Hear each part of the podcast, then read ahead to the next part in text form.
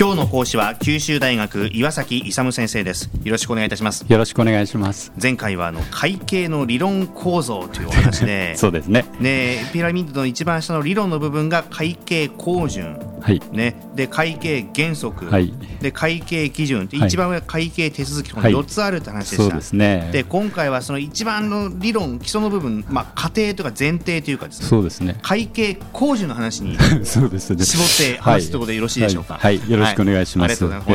会計工順なんてそもそも皆さん聞いたこともそそもそも存在すら知らないと思うんですけど、公準とか公というそうですね。公に準、準優勝とか準そうですね、はい。まあ、要するにあのどの企業とかどの会社とかそれもみんな同じように適用できると一番広く適用できる前提となるものと、うん。会計を行う上で前提となるものというふうなふうに理解していただくと要するに会計を行うためにはですね、まあ、一定の前提を設けてやらないといけないんですね。はい。なぜかというと、えー違う前提でやると違う会計処理が当然できるわけ。理論的にも処理的にもできるわけなんですね、はい。だからあのどの国っていうか、まあ、全世界でですね同じ基準にのっとって基準点か前提にのっとってやるということで、まあ、全世界的にあの認められている、まあ、公準というか理論的な前提過程というのが、まあ、会計公準、まあ、特にですねあの会会計上の利利益計算ですね、利益計算を行う上で必要とされるものはい。に限定されてるんですけど、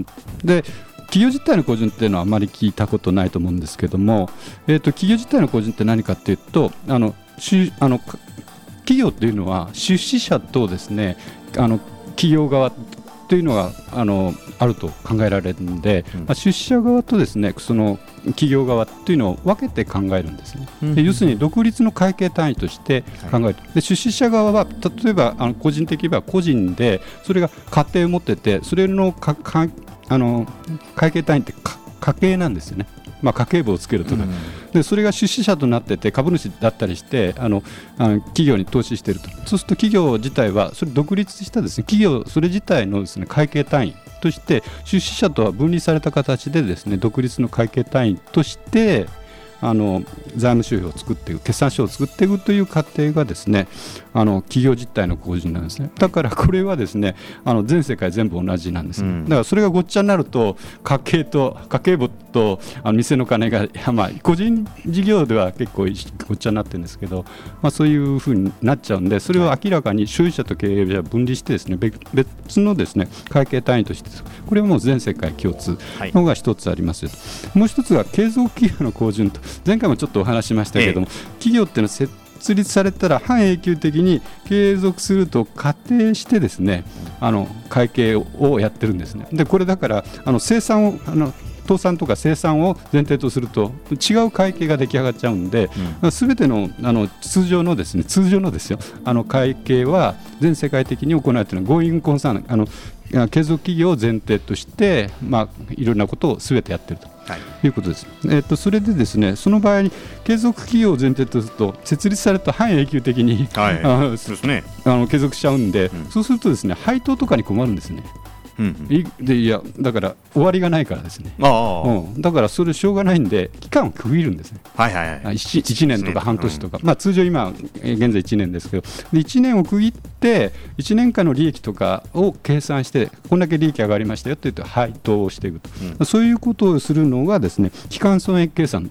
なんですよね。でそれをまあ標準としてみるとですね、な発生標準として、期間損益計算の標準ってあるんですよ。期間計算の標準って。うん。うん、そういう標準もできてくるんで、ええ。要するに1会計期間を区切ってですねそのえー1会計期間の業績とあの計算してあの外部公表していくということですね。えっと、それで3番目がですね貨幣的評価の標準といってすべての企業の取引事象をですね貨幣的に評価してその貨幣的に評価したもので決算書等を作っていくこれも当然と思われますけれども当然じゃないんですよね。例えば、はい、例えばですね昔のイギリスとかいうのは羊とかですね牛とか飼ってたわけですよ。で別に利益計算するのにですね貨幣的に評価しなくても羊が2頭が3頭になったとか10 頭が11頭になった12頭になったとか、はい、そういう計算物量的にしてもいいわけなんですよ、別に、うん、自然あるいはあの木が成長したとかね、うん、な何かそういうふうなやり方もあり得るんです。ただそうするとですね共通のあの全世界の企業がいろいろな業種があってですねそれが共通のものでやらないと比較可能性が出てこないんですよ。そこで何がいいかなと。共通の測定尺度。そうすると企業って利益追求やってるんだよね、はい、で利益を表すのは貨幣額だよね。っていうことが一般的に全世界で 共通なので、はい、まあ、それを用いてですね貨幣を用いて会計をやろうというのが、あの貨幣的評価の非常になんか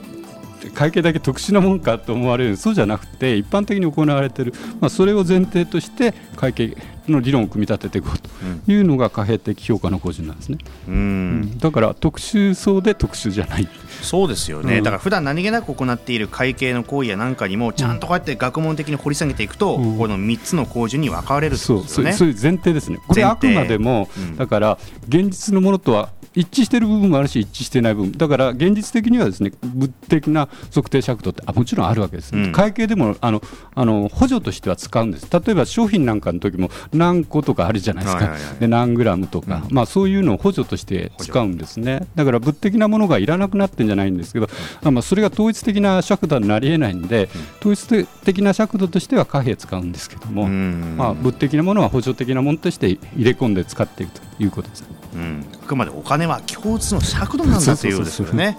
うん、そんな金儲けばっかり走るね。お金は手段。手段。目的じゃないないってことですよね。幸福の目的。また得意な話題に、えー、今回も九州大学岩崎勇先生でした。ありがとうございました。ありがとうございました